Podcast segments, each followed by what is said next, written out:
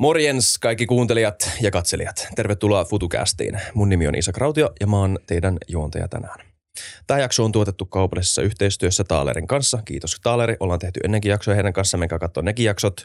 Puhutaan paljon sähkömarkkinoista ja uusiutuvista energia-aloista ja näin. Öö, muistakaa myös tilata kanava, jos tykkäätte jaksosta. Muistakaa kommentoida, jos jakso herättää teidän ajatuksia. Ja varmasti herättää. Ja muistakaa arvostella meidät Spotifyssa ja muista, muissa podcast-alustoissa. All right, mennään jaksoon. Tervetuloa tänne jakson vieraat Aleksi Nordlund Kiitos. ja Ville Rimali. Kiitos. Molemmat Taalerilta. Yes. Te olette molemmat Taalerilla. Mitä te teette siellä?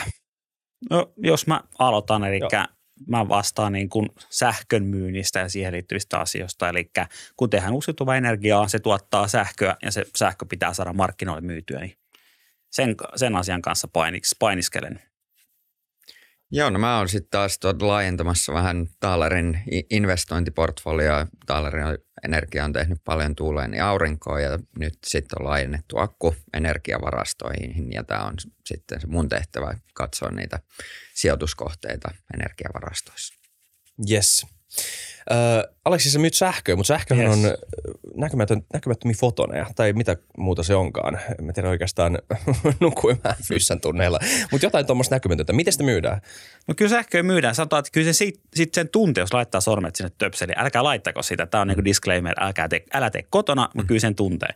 Tota, sähkö, siis se on hyödyke, jota myydään markkinoille ja sitten sitä voidaan tehdä kahdenvälisillä kaupoilla. Että vähän samalla tavalla, että kun loppukuluttaja itse ostaa kotia, sähkö, kotia sähköä joltain sähkömyyjältä, niin me voidaan myydä sähkön tuotteena sähköä jollekin sähköjällemyyjälle tai sitten monesti ne on isoja teollisuusyrityksiä, jotka sitten ostaa niin kuin iso lava kaupalla se sähkö, niin me tehdään heidän kanssa isompia sopimuksia. Mä sanoin äsken fotoneja, siinä mä tiedä, onko se totta. No se ei ole fotone, fotone ei, vähän juttu. Se, se on, fysiikka, valo. ydinfysiikkaa, se no, on vähän eri. Kyllä. Mitä sähkö siis oikeasti loppujen lopuksi on? Sähkö. Niin.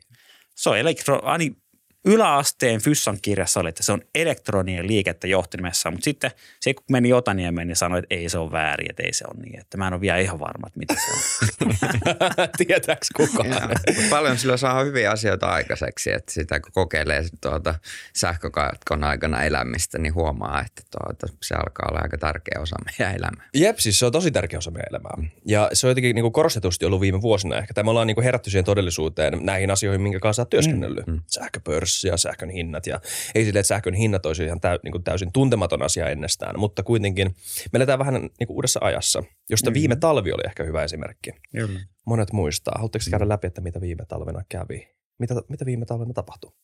Joo, tota, viime talvi oli hyvin poikkeuksellinen. Jos ottaisiin ehkä vähän taustaa niin kuin aikaisemmin, että niin kuin 30 vuotta sitten sähkömarkkina ei ollut, vaan se oli reguloitu. Eli hinta on toi, ota tai jätä. Että ei ollut mitään kilpailua, ei voinut valita myyjää, vaan sulla oli se paikallinen myyjä aina.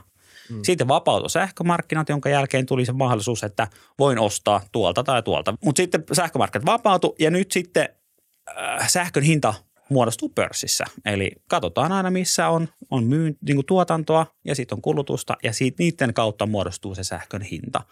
Ja mikä viime oikeastaan viime koko vuosi ja edellis koko talvi, niin hyvin poikkeuksellista on tietenkin tämä, mitä Venäjän hyökkäys Ukrainaan ja sitä ennen, mitä tapahtuu. Eli ne Putin rupesi pelaa energiasotaa, eli, eli rupesi kiristämään Eurooppaa Euroopalta niin kuin energiaa, ettei saatu tarpeeksi kaasua Eurooppaan, joka rupesi vaikuttaa siihen, että yhtäkkiä sitä polttoainetta, millä tehdään Euroopassa paljon paljon sähköä, niin sitä polttoainetta enää ei ollutkaan varastoissa talvea varten, koska talvella pitää lämmittää taloja kaasulla, pitää tuottaa sähköä kaasulla, sitä kaasua ei ollutkaan varastoissa. Ja se aiheutti, että sähkön, ensin se kaasun hinta nousee ja sitä kautta sähkön hinta nousee. Mm. Siitä on vähemmän, ihmiset tarvitsee yhtä paljon tai ehkä jopa enemmänkin, hinta nousee. Aika basic vaan? Kyllä. Miten, su- miten sitten Suomi verrattuna monen muuhun Euroopan maahan, tai mitä Euroopassa laajemmin tapahtuu?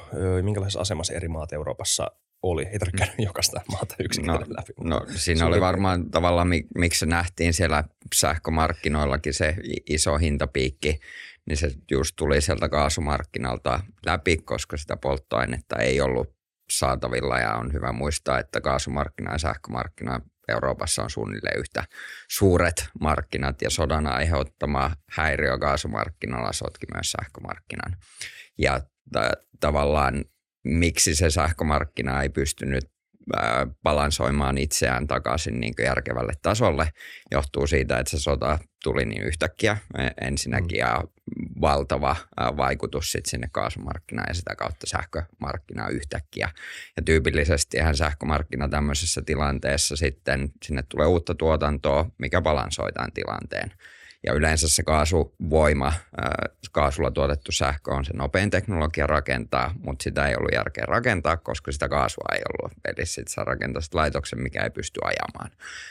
Sen jälkeen tulta ja aurinkoa tietenkin koko ajan rakennetaan Euroopassa niin paljon kuin pystytään, mutta sitäkään ei pysty rajattomasti nopeasti tekemään, koska siinä on sitten nämä luvitukset aika pitkiä prosesseja. Niin ajauduttiin vähän semmoiseen tilanteeseen, missä normaalisti markkina korjaisi tilanteen, se olisi investointisignaali, tulisi uusi, uusia investointeja ja markkina palautuu hyvin no, nopeasti siitä, mutta nyt kun se yksi teknologia, kaasuvoima, niin sitä ei pystytty rakentamaan polttoainepulan takia, niin se johti siihen, että se oli ehkä vähän isompi se vaikutus kuin tyypillisessä markkinahäiriössä. Hmm. Joo, ehkä tuohon vielä lisäisin semmoisen, kysyit niin kuin eri maista ja eri alueista, että et, äm, Keski-Eurooppa on hyvin, hyvin riippuvainen niin kuin maakaasusta sähkön tuotannossa. Se on niin kuin merkittävä osa. Mutta Pohjoismaissa se on niin kuin hyvin pieni osa. Eli fossiiliset polttoaineet, niin me käytetään niitä Pohjoismaissa hyvin vähän.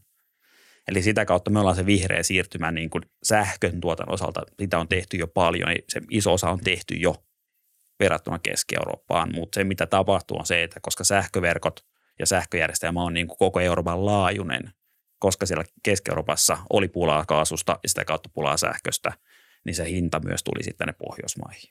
Hmm.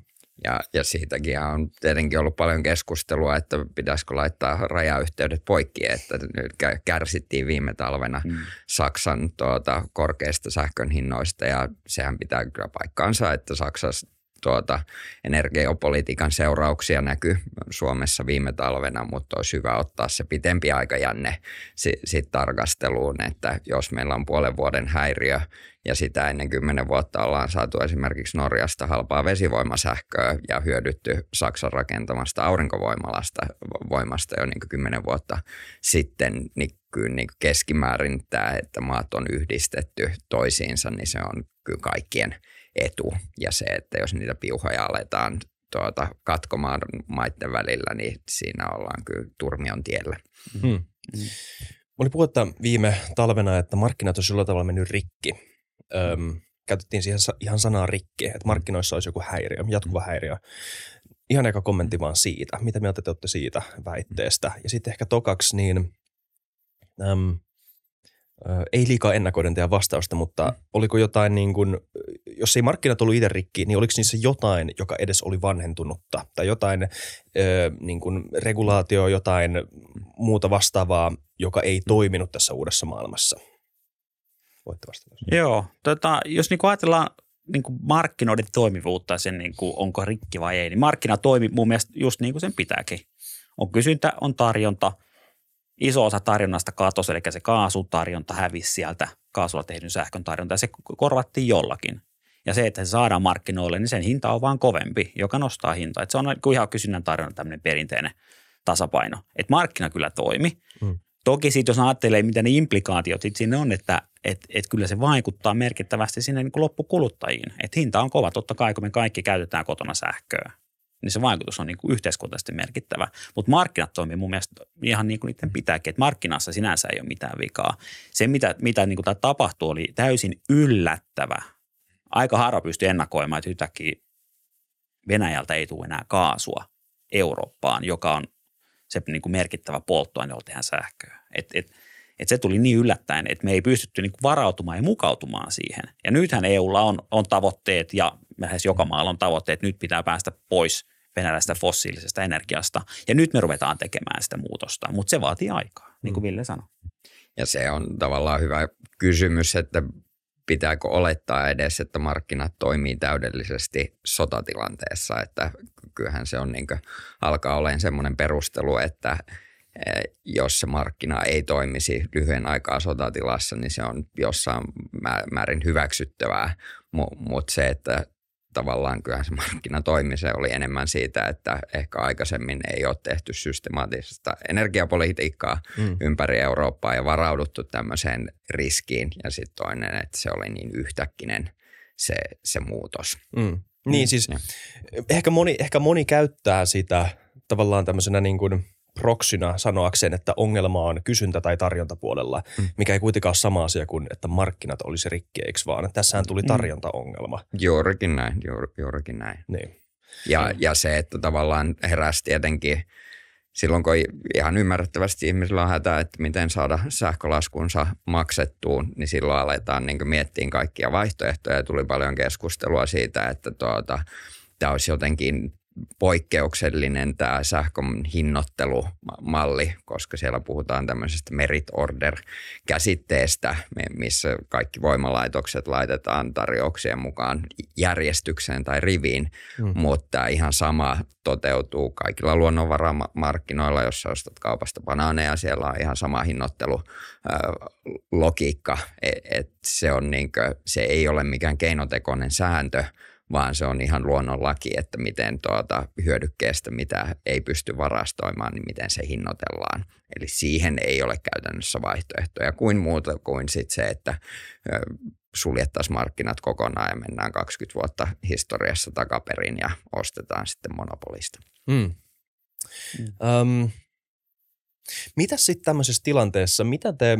Um, mitä te tekisitte?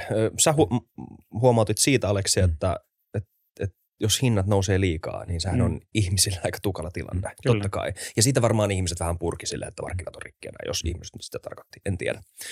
Mutta sitten toisaalta toimivat markkinat, jotka osoittaa jonkun hi- signaalin, markkinoilla tapahtuvan signaalin ö, korkeilla hinnoilla, niin se on myös tosi tärkeä mm. tota, viesti markkinoilta, mm. että nyt tapahtuu jotain.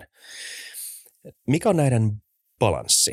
Öö, mikä sen pitäisi olla, öö, jos nyt käytetään vaikka esim. viime talvea esimerkkinä? Tai onko tämä, lyhyt, onko tämä liian lyhytnäköinen kysymys? Pitäisikö mä ajatella vielä pitkänäköisemmin, katsoa, että mikä...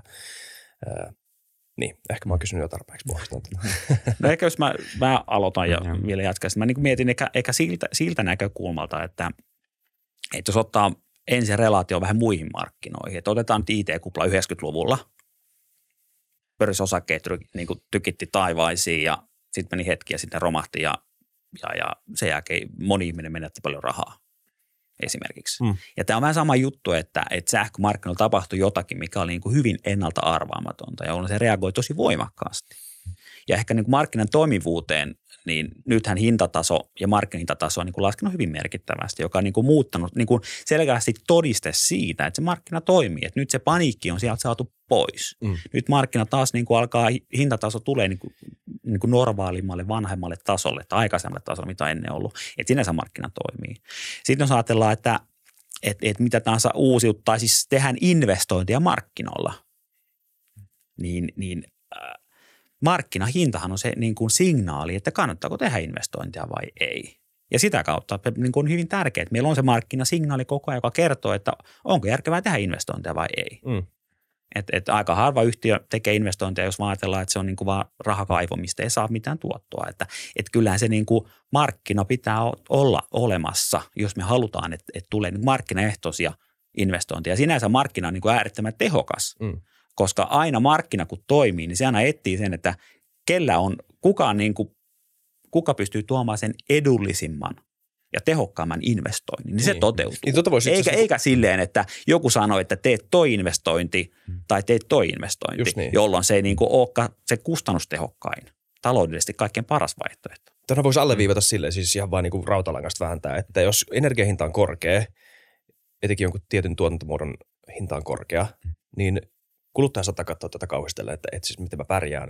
Monelle investoijalle se on signaali, että ahaa, me rakennetaan lisää näitä. Joo, mm. ja silloin se hinta palautuu sen jälkeen. Niin. Mutta vie, vielä jos palaa siihen äh, viime talven kriisiin, niin siinä on tavallaan vaihtoehtoja on kaksi, puuttua markkinaan tai sitten tukea kuluttajia muulla tavalla. Mm. Ja siihen markkinaan puuttuminen, niin siinähän kynnys täytyy olla var- valtavan korkea ja lähtökohtaisesti ihan siihen ei pidä puuttua, koska se häiritsee ka- kaikkia investointisignaaleja ja vie niin kuin luottamuksen markkinapelureilta kokonaan. Se, että nyt oli niin poikkeuksellinen tilanne ja sotatilanne, niin se, että mikä olisi ehkä ollut se ehkä niin lähimpänä hyväksyttävä tapa olisi ollut jotenkin suojella se sähkömarkkina sieltä kaasumarkkinasokilta, että olisi saatu toinen markkina pidettyä vähän matalampi hintasena. Sen suuntaisia toimia Portugali ja Espanja teki, mutta sitten tulee se haaste, että EU-laajuisesti tehdä tämmöinen toimenpide heiluttamatta sitä luottamusta todella nopealla aikataululla, niin riskit alkaa olla aika suuret, että mennään pieleen siinä. Ja sitten tavallaan se toinen vaihtoehto, että tuetaan niitä ohi markkinan tai markkinan jälkeen kuluttajia, niin siinä tuli vähän semmoinen kilpajuoksuasetelma viime talvena, että tuota, kuka tukee nyt sitten eniten. Ja sittenhän siinä on vähän se seuraus, että jos sä tuet sitä kotitaloutta vaikka Puolassa, niin sähkön kulutus koko Euroopassa kasvaa ja kaasun kulutus koko Euroopassa kasvaa, niin se, että jos kaikkia maita ei tueta yhtä paljon, niin siinä voi tulla vähän semmoinen asetelma, että yhtä maata tuetaan ja sitten itse asiassa hinta siellä maassa, missä ei tuetakaan, niin nousee entisestään. Mm. Niin siinä olisi ehkä ollut vielä parempi, että olisi päästy yhteisymmärrykseen niin koko EU tuota, laajuisesti, että kuinka paljon kotitalouksia esimerkiksi tuetaan tämän lyhyen kriisin yli. Just, okei. Okay. Koska silloin, joo, sano vaan itse Joo, itse asiassa mietin myös niin kuin siltä kannalta, että, että kun tärkeintähän on se, että valot palaa, että, mm. että markkina toimii ja sähköä mm. tulee ja se on niin kuin kysyntä ja tarjonta on tasapainossa, että meillä on tarpeeksi sitä tuotantoa.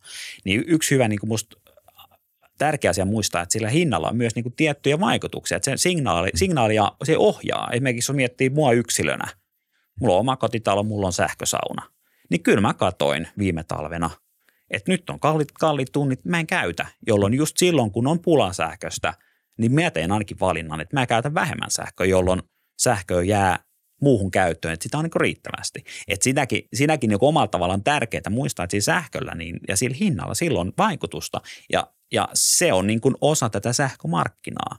Että et kun on kova hinta, niin totta kai tuotantoon se vaikuttaa, mutta tärkeää on myös, että sen kulutukseen vaikutetaan, ja sillä pidetään se tasapaino koko ajan yllä. Mm.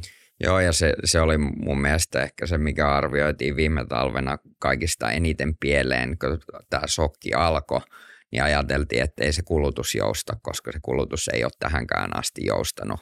Mutta yllättäen se kulutus joustikin sitten aika paljon, kun hinta nousee tarpeeksi kovasti, niin sitä 10 prosenttia Euroopan sähkön kulutuksesta suunnilleen hävisi, mikä lievensi sen sokin vaikutusta sitten loppujen lopuksi. Et siinäkin on taas niinkö hyvä esimerkki, että markkina itse asiassa toimii. Mm, että sieltä tuli ihan, joustoa. Se on silleen ihan helppo ymmärtää, mm. jos miettii, kuinka törsäävästi moni mm. käyttää sähköä, ikään kuin se ei olisi todellista, vaan että mm. se niin kuin vaan virtaa ja virtaa ja virtaa ja virtaa paikoissa, missä ei, mitä ei edes kukaan käytä, pitää lampuja päällä. No lamput nyt ei ole välttämättä niin iso mm. energiasyöppää, mutta kuitenkin ja. ihmiset on aika – ihmiset ei ole oikeastaan pitänyt sitä semmoisena niin oikeana asiana. Mutta toisaalta kolikon toisella puolella on, on ihmiset, jotka joutuu tinkimään asioista, jotka oikeasti niin kuin radikaalisti vaikuttaa heidän elintasoonsa. Ö, mm. Niin tota, ö, mä koitan olla kysymättä tätä liian moralisoivasti, että tähän voi vastata niin kuin älykkäästi. Mm. Että tota, et, et miten, miten me voidaan, nythän siis energiahinnat on tosi matalia mm. Suomessa. Me voidaan ehkä vähän puhua siitä, että miksi näin on just mm. nytten. Mutta se, että tämän uuden maailman, tämän uuden energia, no tämän uuden maailman yksi ominaispiirre on se, että hinnat vaihtelee tosi paljon. Niin, niin miltä tämä todellisuus teidän mielestä tulee näyttämään tulevaisuudessa? Tuleeko, tuleeko markkinoille täysin ennalta arvaamaton ja semmoinen, missä joudutaan niin kuin ajoittain tinkimään elintasosta ja joskus sitä on jo liikaa?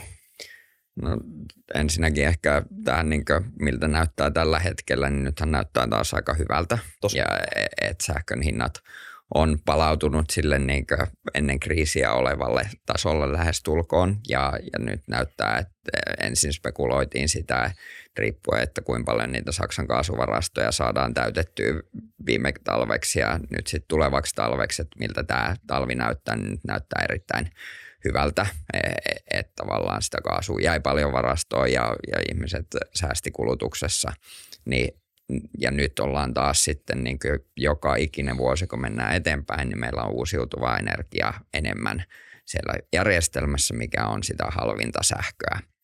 Tuulta, Eli aurinkoa. Tuulta ja aurinkoa. Joo. ja vesivoimaa, mutta sitä on vaikea rakentaa lisää. Ja toki meidän tapauksessa Olkiluoto kolmosen käynnistyminen vaikuttaa merkittävästi myös siihen, että hinnat ei pääse nousemaan niin, niin korkealle. Se niin, päivä koitti viimein. Joo, se, se päivä, päivä koitti, että kansa torille.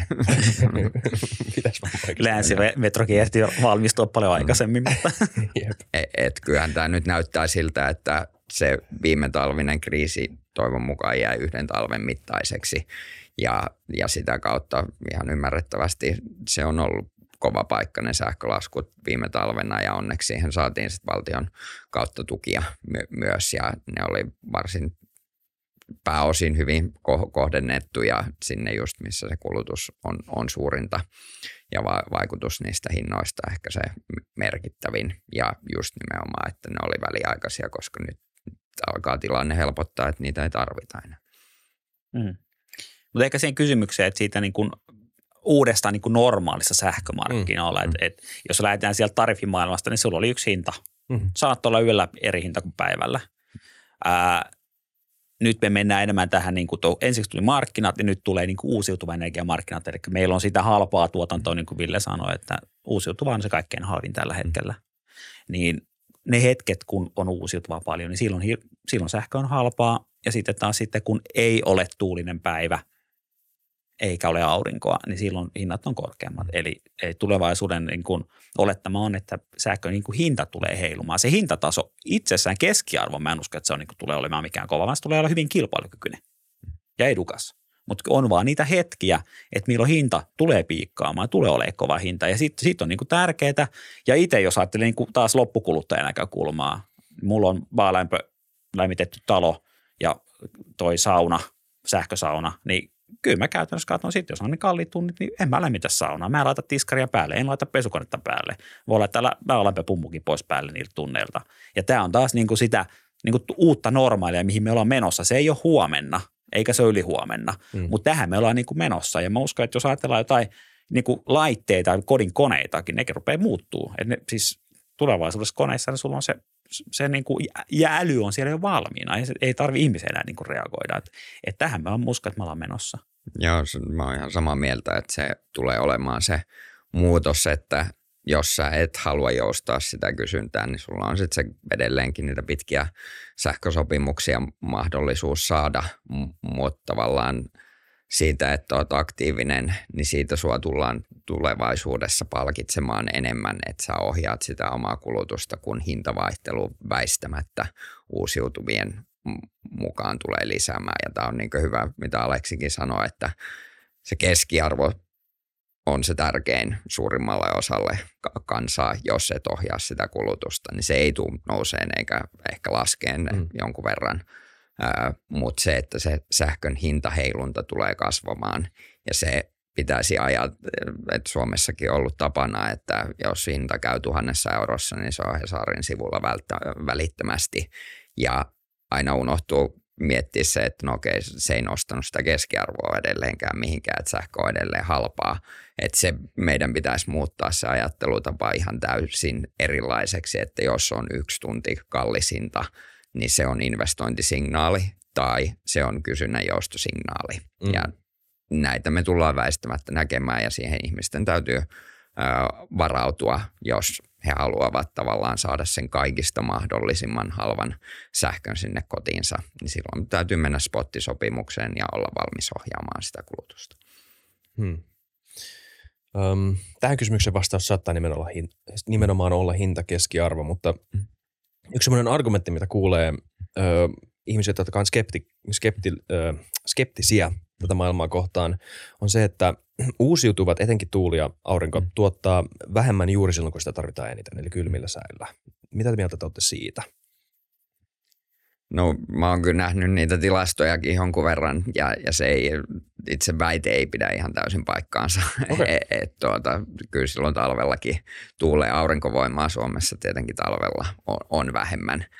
Ja tavallaan ehkä se mun mielestä on aika olennaista, että me arvioidaan puolivalmista systeemiä. E- Eli kun me menemme siihen toivon mukaan ihan sataprosenttiseen uusiutuvaan voimajärjestelmään tässä lähiaikoina vuosikymmenen päässä, to- toivon mukaan jopa jo, niin silloin sitä tuulta täytyy esimerkiksi olla Suomessa vielä, sanoisin, että 6-10 kertaa siihen sen verran, mitä meillä tänä päivänä on. Eli meillä ei ole sitä tuulta vielä tarpeeksi, että me voitaisiin elää tuota sen tuulivoiman varassa myös silloin niinä päivinä, kun tuulee keskimääräisesti tai tuulee vähän vähemmän. Ja toki sit, sit se ei se tuuli ja aurinko riitä yksistään, vaan sit täytyy rakentaa tämä balansointi ja, ja siihen akkuenergia on, tai akkuteknologia on se ensimmäinen, mitä kannattaa rakentaa. Ja sitten tullaan tarvitsemaan myös myöhemmässä vaiheessa tämmöisiä pitemmän aikavälin energiavarastoja, missä vety voi toimia esimerkiksi teknologiana. Okei, jännä. Noista me puhutaan kohta. Hmm. Akku ja vety.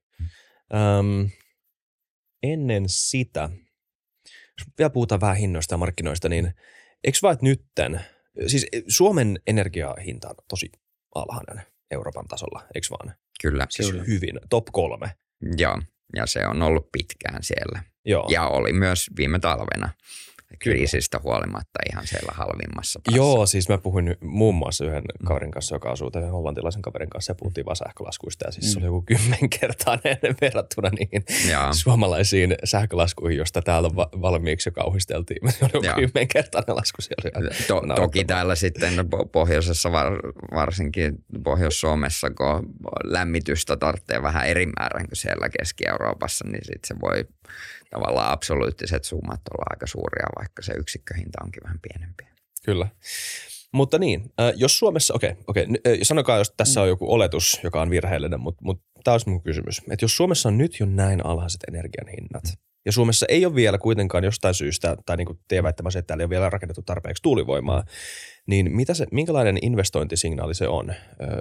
Mikä, mikä siellä on osoittamassa, että tänne pitää rakentaa sitä tuulivoimaa lisää, jos hinnat on nyt jo niin matalat?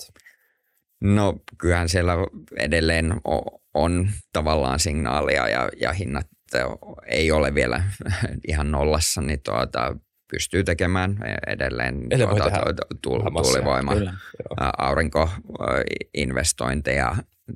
Toki se kysymys on, että kuinka kauan se säilyy, koska äh, ihan niin kuin – markkinateorian mukaan ne hinnat kyllä tulee laskemaan jatkuvasti sitä mukaan, mitä me laitetaan tuulta ja aurinkoa sinne mm. tuota, ö, lisää ja tulee näitä nollahintoja niille ajoille ö, tai jopa negatiivisia hintoja, kun tuulee paljon, niin sehän alkaa syömään ö, totta kai sitä tuulivoimaa hankkeen kannattavuutta. Siellä toki sitten, jos illan hinnat esimerkiksi säilyy korkealla, niin sitten kannattaakin ehkä rakentaa aurinkoa ja akkua ja siirtää se päivällä tuotettu aurinkoenergia illalle ja saada siitä parempi hinta silloin iltatunteina, mikä taas toimii se markkinahinta investointisignaalina, että minkälaista hinta, tuota, investointia sun kannattaa tehdä.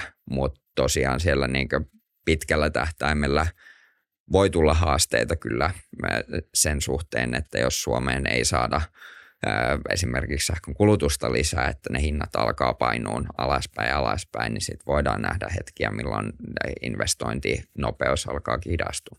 Mm. Oletko samaa mieltä?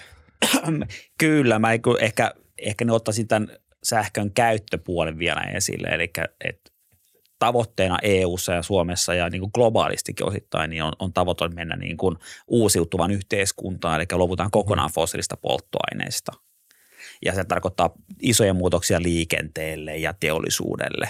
Ja sitä kautta, ja nykyinen niin kuin näkymys on se, että, että se fossiilinen energia, niin se korvataan sähköllä pääosin, niin sitä kautta sähkön niin kuin kulutus tulee tarvitse, niin kuin lisääntymään, joka tekee sen, että, että niin kuin sähkölle tulee tarvetta.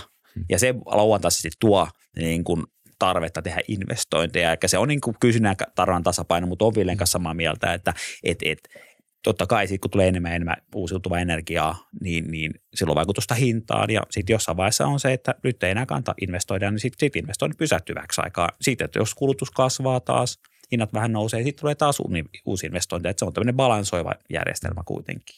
Joo. Mikä tota, meillä oli jakso, jossa puhuttiin siitä, että Suomesta voisi tulla nettoviejä.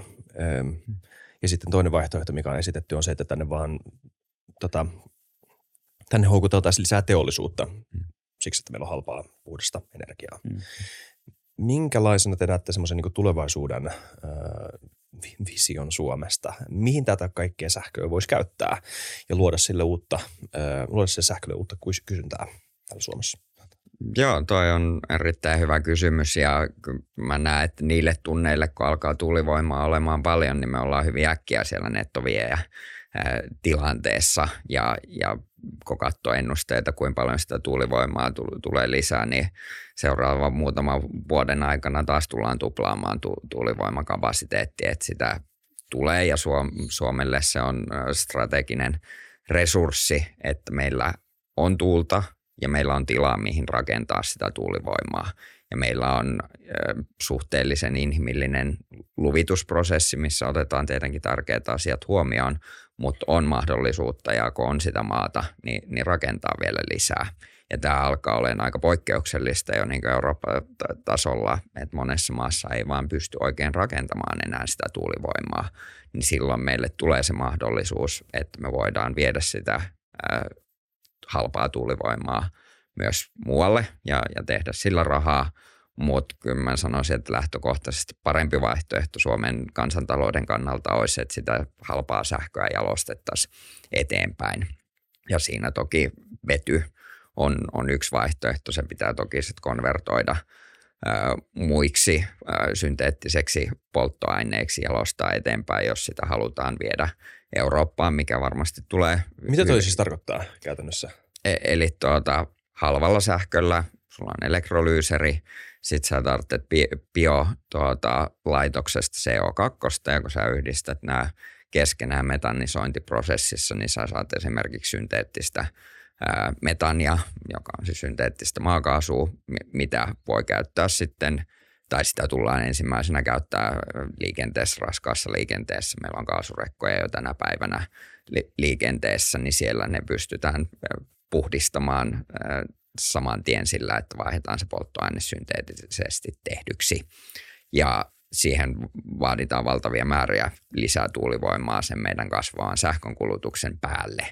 Ja sitten jos on kaasumuodossa, niin meillähän on jo ka- kaasulaivoja olemassa, millä niitä pystytään sitten kuljettamaan muuallekin, missä ei voida esimerkiksi Keski-Euroopassa ei ole samanlaista mahdollisuutta rakentaa niin paljon tuulivoimaa, että voitaisiin tehdä sitä synteettistä polttoainetta kotimaassa. Kyllä. Ja mä niin kuin ehkä tuohon vielä jatkan siihen, että et, et mitä, korkeampi jalo, mitä korkeamman jalostusasteen tuote, mitä kotimaassa tehdään, sitä viedään, niin silloin se lisäarvo jää Suomeen, että et mieluummin mitä parempaa tuotetta, että se CO2-vapaata terästä tai, tai miksei vaikka Teslojen tulevaisuudessa. Mut, sähköä. niin, Joo. jollain tavalla niin tehdään jotakin tuotetta, vaikka akkuja. Akku, Niin. Akkuprosessi, tekoprosessi vaatii paljon sähköä. Tehdään niitä akkuja vaikka. Et, et silloin vielä siitä työvoimaa, tulee työvoimaa tarvetta Suomeen ja tulee yhteiskuntaan lisää niin kuin rahaa. Et kyllähän se näin on, että jos mietitään niin kuin historiaa, mikä on niin kuin Venäjän rooli, niin sehän tuottaa niin kuin raaka-aineita, Mm. Jolloin muut maat pystyy sitten jalostamaan ja tekemään siellä sitä lisäarvoa. Että Mm. tärkeät, niin kuin, kyllä mä lähtisin, että tuonne Arkadian maille kun katsoo, niin että, että pitäisi olla insentiivi Suomen, Suomeen tuoda se teollisuus tai uusiutuvan energiaa, uusiutuvan energiaa käyttävä teollisuus, jolloin yhteiskunta taas voi paremmin Suomessa. Ja, ja tavallaan eihän tämä ole mitään uutta meille, että me ollaan aika, aikaisempina vuosikymmeninä halvan sähkö- ja metsäansiosta saatu valtava metsäteollisuus, halvan sähkön ansiosta valtava me- metalliteollisuus tänne maahan, että nyt tavallaan muistella sieltä, mitä tehtiin oikein niihin aikoihin, niin nyt olisi tavallaan oikea aika iskeä uudestaan, että koska meillä se uusi ö, resurssi tulee olemaan se puhdas sähkö ja toki halpa mm. puhdas sähkö. Aikaisemmin riitti, että se on halpaa se sähkö. Niin nyt tuota, Suomella on se tuota, todella ainutlaatuinen valttikortti, että meillä on mahdollisuus rakentaa halpaa ja puhdasta sähköä. Yes, based vihreä siirtymä, hyvä me. Kyllä. Jep. tota, semmoinen, vielä yksi juttu tuulivoimakysymys. Mm. Tai no itse asiassa tulee vielä muutamia varmaan. No No, niin. Tämmöinen niin kuin, tä, meidänkin videoihin kommentoidaan paljon negatiivisesti siitä. Ja paljon niistä niin kuin vastalauseista aika subjektiivisia liittyen esimerkiksi siihen niin kuin maisemahaittaan, mikä tulee tota, tuulivoimasta. Ja mä haluaisin vaan kysyä siitä, että miksi me ei tänne voida? Mä asun Lauttasaaressa ja mä kävelen sitä rantaraittia pitkään aika usein. Ja mä muistan, siitä tulee mieleen siis, kun mä asuin Köpiksessä ja mä menin välillä sinne Aamaarin rantaan, Aamarstrandiin, missä näkyy Juutirauman silta, menee Malmöön ja mm. siis, kauni, ne, tota, siis kaunis siis on semmoinen niin kuin, onhan se merta siis, semmoinen iso niin kuin aukeama ja siellä menee veneitä ja sitten siellä on iso semmoinen tuulivoimapuisto mm. vieressä. Mielestäni ihan törkeän siistin näköinen. Mm kun taas siis täysin subjektiivinen kokemus, se on vaan mun mm. mielipide. Mun mielestä näyttää ihan sikasiisteeltä. Mm. Miksi niitä ei voisi olla täällä Helsingissä, esimerkiksi tuossa niin kuin merenrannassa tai, tai jonkun tota, ei nyt ehkä jonkun niin kuin uimarannan vieressä, mutta siis mm-hmm. jossain niin kuin, kuitenkin, sille, että sinne olisi näkyvillä. Ei haittaisi mua ollenkaan. Miksi ei enemmän täällä? Mm. No jos, jos miettii niin kuin ehkä pilkon tämän kysymykseen kahtia, että, että ensin niin kuin – että et miksei Helsingin, lähe, niin kuin Helsingin lähelle niin kuin maahan rakennetaan, maalle rakennetaan. Et siis tuulivoimapuistot on isoja, siis ne on oikeasti, ne vaatii paljon tilaa. Mm.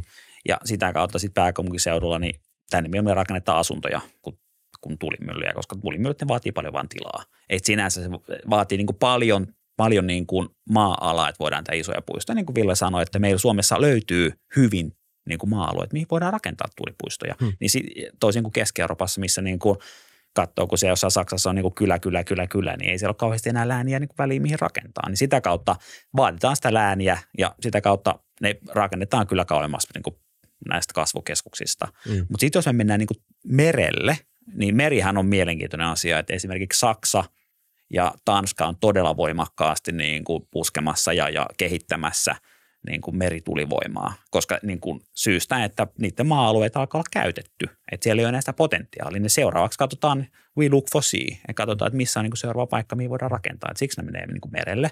Ja tällä hetkellä kuitenkin niin, niin äh, investointikustannukset sinne merelle on niin kuin tosi paljon isommat, että se on vaan kalliimpaa.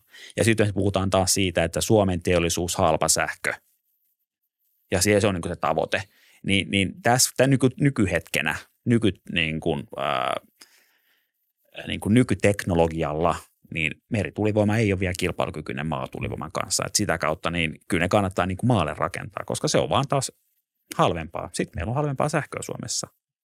Ja, ja se on hyvä muistaa, että puhuttiin siitä Suomen kilpailukyvystä, että jos Suomeen aletaan tekemään merituulivoimaa, hankalat jääolot, täällä on ehkä nyt sinänsä vähän matalammat vedet, mikä on etu, mutta lähtökohtaisesti emme saada kilpailukykyä Keski-Eurooppaan verrattuna sillä merituulilla, koska ne rakentaa sitä samanlaista merituulivoimaa siellä. Mm. Mutta se meidän etu on nimenomaan, että me pystytään rakentamaan maalle sitä tuulivoimaa, mikä on halvempaa kuin se merituulivoima. Fair enough. Mm. Selvä. Mutta muuten mä kyllä ottaisin tänne. muuten mä kyllä ottaisin. Mutta täytyy myöntää, on, se, on, se on hieno, on siellä Tanska, Köpiksherrassa, semmoisessa kaaressa. Joo. Ne on, kyllä, niin, ne on upean näköiset. Vaikka ne onkin vanhoja pieniä mm. tulimyllyjä, mutta ne on kyllä kauniin näköisiä. On, on. Ja siis semmoinen niin kuin symboli tämmöisestä uudesta maailmasta, mm. puhdasta energiaa, jolla me rakennetaan tätä mm. niin kuin sivilisaatio eteenpäin. Jotenkin niin, kuin niin ja sit, paitsi ne näyttää hienolta, tämmöiset vanhat propellit. Ja en mä tiedä, mutta se on vaan niin kuin mielipide. Joo, ja kyllä se varmaan vaatii vähän ihmisten mindsettien muuttumistakin tässä niin pitkällä aikajänteellä. Ymmärrän toki, että nämä on tosi henkilökohtaisia kysymyksiä, mutta kyllähän tuo niin keskellä Helsinkiin savuttava voimalaitos, niin sekin on hyväksytty mm. jossain vaiheessa. Ja nyt kun tehdäänkin tuulivoimaa, niin sitä ei tarvita enää. Et, et kyllä tässä, niin kuin, jos jonnekin tulee tuota, tuulivoimaa, ja itsekin ei mua häiritse se, että maisemassa on tuulivoimaa, se näyttää modernilta, Jep. niin sillä saadaan jotain muuta pahaa sit poistettua tästä maailmasta. Kyllä, just niin. Okei. Okay. Iso, tämä saattaa olla ehkä vähän keinotekoinen debatti, mutta tästä kuitenkin debatoidaan. Näiden välillä, näistä kiistellään, että mikä pitäisi olla meidän pitkän aikavälin tota, investointi. Tuulivoima vai ydinvoima? Mulla on viimekin saatu Olkiluoto käyntiin ja, ja kiitos siitä. Se on niin kuin iso apu meillä maana eikö yksi toinen tai jopa 12 semmoista auttaisi ihan sika paljon, ratkaisisi kaikki meidän ongelmat. Öö, ei tarvitsisi niinku stressata, että milloin tuulee ja milloin ei, ja mm. ei tarvitsisi stressata sitä, että nämä näyttää rumilta ja bla bla bla. Mitä mieltä Joo, se, se on mielenkiintoinen kysymys ja herättää voimakkaita tunteita mm. ilman muuta suuntaan ja toiseen. Ja no ensinnäkin se, että meillä on nyt Olkiluoto kolmonen ja meillä on muita ydinvoimaloita, niin ne olemassa olevat ydinvoimalat, niin nehän nyt kannattaa pitää päällä ja niistä saadaan suht järkevää hintaista sähköä. ja vakaasti 24-7. Mutta sitten jos aletaan puhumaan siitä, että rakennetaan se uusi ydinvoimala, niin aletaan puhumaan 15 miljardin investoinnista ja, ja kestää se rakentaminen kuusi vuotta ehkä paperilla todellisuudessa. Kukaan ei tiedä kauan sen rakentaminen kestää. Pidempään kuin länsimetro selkeästi. Joo. Ja tavallaan vaikka se saataisiin rakennettuukin, niin jos laittaa paperille ja analysoi sen, että jos laitettaisiin tuulivoima, aurinkovoima, akut ja nämä elektrolyyserit ja polttokennot eh, tekemään yhteistyössä uusiutuvana portfoliona tasasta 24-7 sähköä, niin se on vaan halvempaa kuin sen ydinvoiman rakentaminen ja puhutaan noin 20 prosentin säästöstä. Ja tämä on niin analysoitu vielä niin, että se tuuliportfolio laitetaan niin kaikista epäkilpailukykyisimpään asemaan pakottamalla se täysin 24-7 baseload-ajoon, niin siitä huolimatta se on 20 prosenttia suunnilleen halvempaa kuin se uuden ydinvoiman rakentaminen. Et meidän täytyy olla valmiita maksamaan priimio, merkittävä priimio, jos me halutaan uutta ydinvoimalaa ja sitten ehkä kysytään, että miksi, jos sä pystyt tekemään tuulella, auringolla, akuilla ja vedyillä yhtä luotettavaa sähköä. Okei. Okay. miten sitten, moni puhuu energiaomavaraisuudesta. Mm. Öö, No ehkä eka kysymys on se, että onko se niin kuin, miten meidän pitäisi niin kuin kontekstualisoida tämä käsite? Onko se mm. niin kuin oikeasti loppujen lopuksi niin tärkeää, että me ollaan absoluuttisen omavaraisia joka sekunti? Ja sitten ehkä toisena se, että kummalla, että miten tämä omavaraisuus saavutetaan kummallakin vaihtoehdolla? No, no se, että tavallaan kyllähän meidän nyt pitäisi pystyä tässä omavaraisuudessa varmaan nyt vähintäänkin Pohjoismaihin luottamaan, että se, että jos rakennetaan tuplasysteemiä jokaiseen maahan erikseen, niin se ei ole kauhean kannattavaa niille tuota, extreme-tilanteita varten. Mutta sitten taas siihen liittyen, mitä puhuttiin, että meillä on se resurssi rakentaa niitä tuulivoimaa merkittävä määrä, niin me tullaan olemaan kyllä itse asiassa Suomena hyvin pian energiaomavarainen, kunhan me huolehditaan myös, että sinne balansointiin tehdään jonkun verran investointeja. Mm. Tässä muuten hauska katsoa tämä, tämä liikkuu välillä tämä lista, mutta siis mm. Olkiluoto 3 on maailman kahdeksanneksi kallein rakennus. Joo. Joka on ihan käsittämätöntä. Kyllä. Ja, mutta siis kaikki muutkin tässä listassa on tämä on tää Mekan iso moskeija, joka on niin mm. kallein, mm. mutta sitten tokaksi kallein ydinvoimala, mm. kolmanneksi kallein ydinvoimala, neljänneksi kallein ydinvoimala, viidenneksi kallein ydinvoimala. Kaikki näistä ydinvoimaloita. Joo. Ihan törkeän kalliita. Ai niin, ja sitten mm. muuten hauska fun fact. toi Tripla. On siellä aika korkealla. Tripla on yhtä kallis kuin Burj Khalifa. Okei, okay, kyllä. Miettikää sitä. No, mielenkiintoinen. Okay. Dubaissa saa aikaiseksi maailman korkeimman rakennuksen Pasilassa. niin, saa ainakin mon, monta kerrosta parkkihalliin maalle. Kyllä. Mutta tämä lista on myös tosi hauska. Tää, täältä löytää kaikenlaista. No. Mä ehkä tuohon ydinvoima-asiaan vielä palaisin sen verran, että tota, et, et nyt puhutaan paljon näistä niin kuin modulaarista pienestä ydinvoimaloista. Ja mun mielestä sehän on niin kuin sinänsä mielenkiintoinen niin kuin mahdollisuus, mutta haaste siinä on, että se on jotain tulevaisuutta, se ei ole tämän päivän teknologiaa ja kuitenkin meidän pitäisi niin kuin tänään tehdä uusiutuva järjestelmä. Me tarvitaan se että sähkö tänään, ei me, ei me tar- niin kuin, kymmenen vuoden päästä tilanne on toinen, mutta me tarvitaan se nyt. Mm. Meillä ei ole varaa odottaa kymmentä vuotta – että et, et yli, modulaaliset ydinvoimalat pienet, mm. se tulee tulevaisuudessa, jos tulee, mutta se ei auta nyt. Ja sen takia minusta on tärkeää se, että me lähdetään oikeasti tekemään nyt sitä uusiutuvaa järjestelmää. Me nyt tehdään niitä investointeja, niinhän me tehdäänkin. Tällä hetkellä tuulivoima on se halvin niin kuin mm. Suomessa, ja siksi kaikki uudet investoinnit, päätökset on tulivoimaa käytännössä. Joo. Ja, ja sitten puhutaan toki, että sitä modulaarista ydinvoimaa niin kaukolämpökäyttöön, se voi olla ehkä ratkaisu 2040, mutta täällä Suomessakin pitäisi olla 2035 jo hiilineutraali, niin se tulee vaan liian myöhään. Ja, ja sitten täytyy miettiä, että meillä on kuitenkin todella kilpailukykyisiä teknologioita, että tehdään halpaa tuulisähköä ja hyödynnetään lämpöpumpputeknologiaa muun muassa, että saadaan sitten se lämpö tuotettua myös. Mm-hmm. Elektrolyysereistä tulee, kun tämä vetytalous saadaan käyntiin, niin sieltä tulee hukkalämpöä häviöitä, mitkä voidaan hyödyntää kaukolämmössä. Just niin, okei. Okay. Datacenterit ihan varmasti kasvaa myös. Nopea vaan, koska FutuCastissa meitä kiinnostaa faktat. Mm. Burj Khalifa on kyllä vähän kalliimpi kuin tripla, mutta ei paljon. Ei paljon. mutta anyway. Miten sitten noin akut? Koska ne on kuitenkin oleellinen osa tuota uusiutuvaa koria. Meidän pitää jollain tavalla pystyä varastoimaan niitä. Paljon puhutaan myös säätövoimasta, kun puhutaan uusiutuvista ennalta arvaamattomista energiamuodoista. Niin missä se teknologia sitten on tällä hetkellä? Joo, no sanotaanko näin, että se menee ihan loogisessa järjestyksessä tämä vihreä siirtymä, että ensin sä rakennat sitä tuulta ja aurinkoa, e- että sä saat sitä vihreitä sähköä. Sitten tulee seuraavaksi se haaste, että tuota, kun ei nyt tuule ja paista aa, aina, mi- mistä tyypillisesti valitetaan, mutta siihenkin on teknologiset ratkaisut olemassa ja siihen tämä akkuteknologia on oiva apu. Ja tällä akkuteknologialla käytännössä pääasiassa pystytään tekemään kahta eri käyttötarkoitusta siellä ää, sähköverkossa. E- Ensin tulee tämmöiset niin reservimarkkinoille suunnatut akut, mitkä on yleensä 15 minuutista yhteen tuntiin se energiavarasto, ja sitä hyödynnetään siihen, että saadaan balansointua sekunti, millisekuntitasolla Suomen ää, sähkön kulutus ja tuotanto ää, vastaamaan toisiaan, koska mm. sähköä ilman akkuja ei pysty varastoimaan, niin silloin kulutuksen ja tuotannon täytyy olla joka sekunti balanssissa. Ja nä, tähän käytetään näitä niin ensimmäisiä akkuja, mi- minkä myös Taaleri Energia on just päättänyt investoida, investoida ensimmäisen tuonne Lempäälään Tampereen suunnalle. Mutta sitten kun mennään tässä si- siirtymässä eteenpäin, niin sitten tulee toi tämmöiset pitemmät akkuvarastot, aletaan puhumaan tunneista.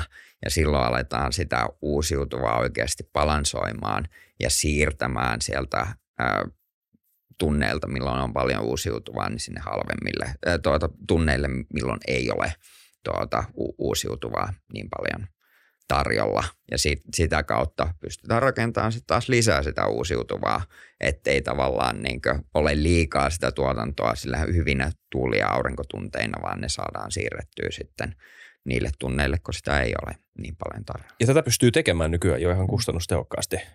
Joo, no tämä reservimarkkinoille suunnatut akut, tämä sekuntipeli, niin se on, on lähestulkoon kaikkialla Euroopassa ainakin alkaa olemaan kannattavaa tehdä se, että päästäisiin näihin pitempiin useamman tunnin akkuihin ja oikeasti siirtää sitä tuuli- ja aurinkovoimaa, niin se tyypillisesti tarkoittaa sitä, että meillä täytyy olla lähemmäs 50 prosenttia maan sähköstä tuotettu tuulella ja auringolla, että se alkaa tulemaan kannattavaksi.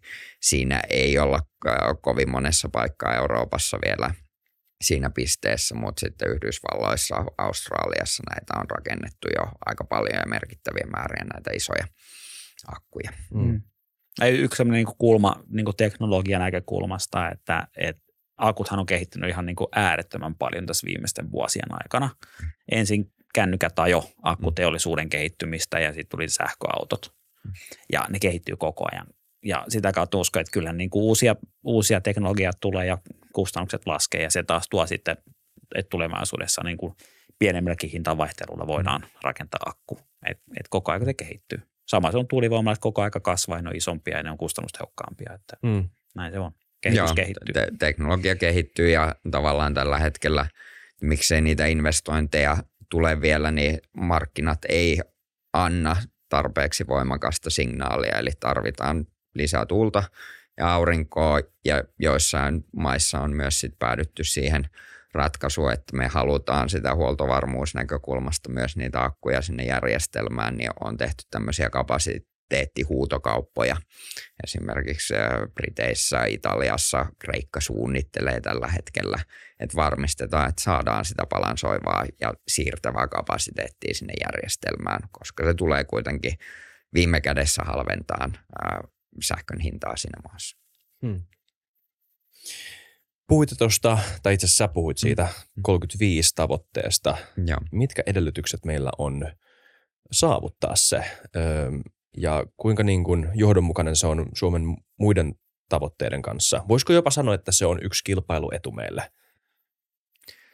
No kyllä mä oon lähtökohtaisesti aina optimisti tämmöisiin tulevaisuuteen liittyvissä jutuissa ja, ja tyypillisesti totean sanoa, että aina, ainoa varma asia tulevaisuudessa on, niin tuota, että ennustaa sen muutoksen nopeuden liian hitaaksi, niin luotetaan nyt, että saavutettaessa 2035 tavoite. Mä uskon, että tuuli- ja aurinkovoiman osalta se ei varmaan jää siitä kiinni, että sitä on tulossa niin paljon – mutta se, että tavallaan saadaanko ne hankalimmatkin tunnit täytettyä uusiutuvalla sähköllä, e, että se, se voi olla se haastavampi, minne tarvitaan sitten merkittäviä investointeja, mutta varmasti ainakin semmoinen 90 prosenttia uusiutuva järjestelmä ihan varmasti saavutetaan 2035 mennessä.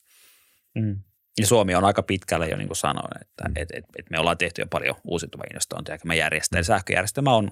Hyvin uusiutuva jo tällä hetkellä. Hmm. Ja siinäkin on hyvä muistaa, hmm. että me ei makseta mitään premiota siitä siirtymästä, se tapahtuu täysin markkinaehtoisesti. Toki silloin ihan alkuvuosina on ollut feedin tariffia, millä on saatu tämä tuota, teollisuus liikkeelle ja sitä on ollut ka- kaikissa maissa suurin piirtein, mutta siitä aika on jättänyt, nyt, nyt ollaan ihan markkinaehtoisesti, tulee koko ajan lisää ja tämän vetytalouden myötä toivon mukaan tämä vaan niin kiihtyy. Tämä on varmaan ihan hyvä sanoa, koska varmaan moni edelleen luulee, Joo. eikö vaan, että tuulivoimaa rakennetaan vaan jollain tukiaisilla? Mm. Ei, se, se ei missään nimessä pidä paikkaansa. Et tuulivoima, aurinkovoima tulee täysin markkinaehtoisesti ja joka ikinen uusi voimala, mitä rakennetaan, niin se tulee laskeen Suomen sähköhintoja. Hmm.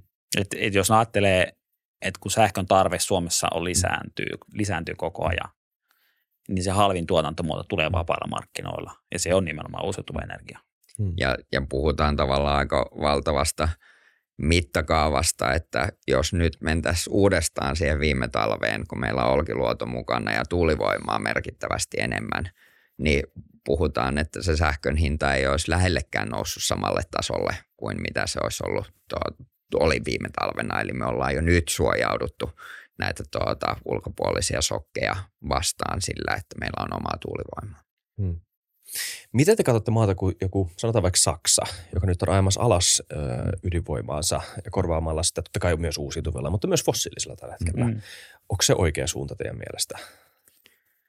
No se on heille ideologinen ja po- poliittinen kysymys. Sanoisin, että ajoitus ja järjestys on ainakin ehkä äärettömän huono, että ei ole saatu rakennettua sitä vihreää energiaa riittävästi, että se korvaisi välittömästi sen, u- u- tai itse asiassa kyllähän siellä on vihreätä sähköä niin paljon, että paljon. se korvaa sen uusi, tuon ydinvoiman, mutta siellä on sitä hiiltä ollut aikaisemmin ja sitä on edelleen – niin se uusiutuva ei riitä korvaamaan sekä ydinvoimaa että hiilivoimaa. Et loogisessa järjestyksessä sä olisit ehkä alkanut korvaamaan sitä hiilivoimaa ensin kokonaan pois ja sitten vielä uusiutuvalla sen ydinvoima ja sitten sulkenut se ydinvoima, mutta siellä tämä tuli ehkä niinkö hieman aikaisessa vaiheessa, sanotaanko näin. Mm.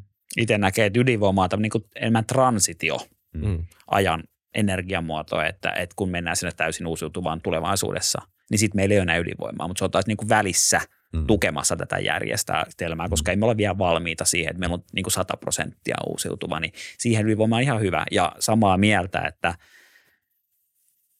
poliittinen, poliittiset syyt ja, ja Fukushima ajoi sen, että et, et, et on pakka, he päätti sen, että nyt pitää ajaa ydinvoimat alas. Ja itse niin kuin näin jälkeen ajatellen olisin tehnyt toisinpäin, mutta tässä jälkeen on aina helppo huudella – niin. Mutta mut, kyllä lähinnä jo näen, että ydinvoima on hyvä niin kuin siirtymäajan polttoaine. Kun, kun ne on kerran tehty, käytetään se loppuun. Mm.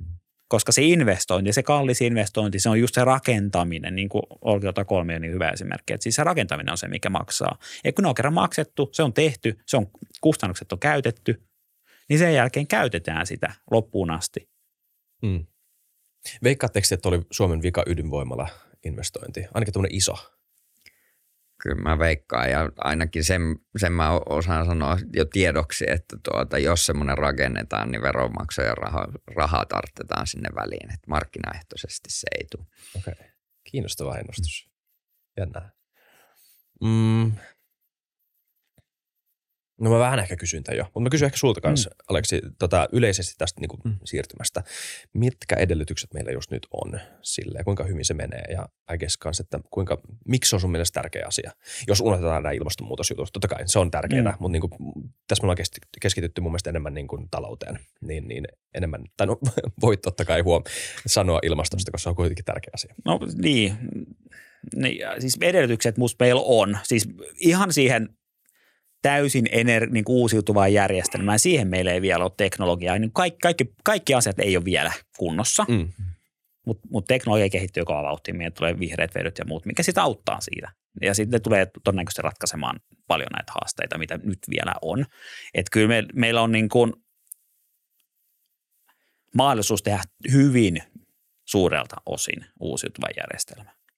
Ja, ja, ja jos ajatellaan sitä taas raha kun on kuitenkin, me ollaan Taalerista ja, ja, ja, ja me tehdään niin kuin uusiutuva energia on meidän niin kuin business, mm. niin uusiutuva energia kun on se halvin muoto tehdä sitä uutta energiaa ja akut on se tapa sitten balansoida, niin sen takia me ollaan siellä tekemässä niitä investointeja. Että et kyllä mä niin kuin näen, että et meillä, meil on, me ollaan niin hyvässä tilanteessa tällä hetkellä, että et pitää vaan painaa. Pitää vaan puskea eteenpäin ja tehdä investointeja, tehdä tästä yhteiskunnasta uusiutuva. Sitten mitä me mennään näihin niin kuin, äh, jos hypätään pois niin kuin sähköpuolelta niin kuin vaikka liikennepolttoaineisiin, mm. niin siellä on sitten paljon kysymyksiä. Mm.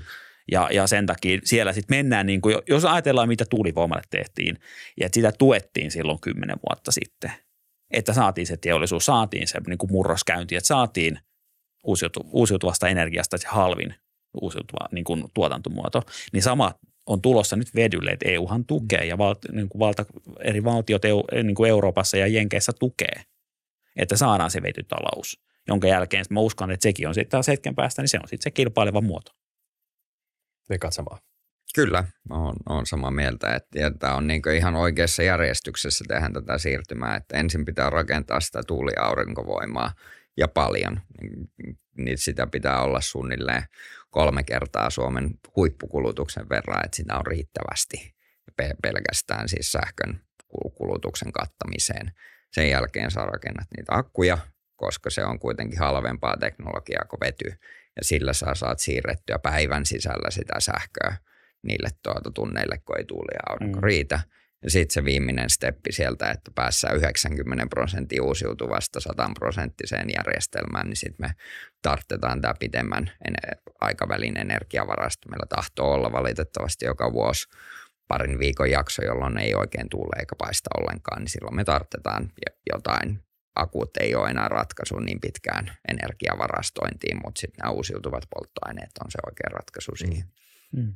Eikö yksi toinen argumentti öö, tuommoiselle niin uusiutuvalle energiakannalle ole myös se, että mä oon nyt seurannut tätä sotaa mm. ja kuumotellut sitä Zaporijan ydinvoimalaa. Ja. Se, että niin kuin kuinka iso damage vaan tuommoisella yhden alueen vallotuksella voidaan tehdä, mahdollisesti jopa koko maan energiakannalle, niin siinäkin on yksi massiivinen etu, että meillä on niin hajautettu energiajärjestelmä ympäri maan, jota ei voi vaan pommittaa. Joo. Kyllä. Jep. Loppukommentti vaan. Mitäs, te, meidän pitää varmaan laittaa tämä purkkiin tämä jakso, mutta kiitos no. suuresti vierailusta Aleksi ja Ville. Kiitos. Kiitoksia paljon. Miten teidän duuni jatkuu tästä? Mikä teidän niin kuin lähitulevaisuus nyt näyttää?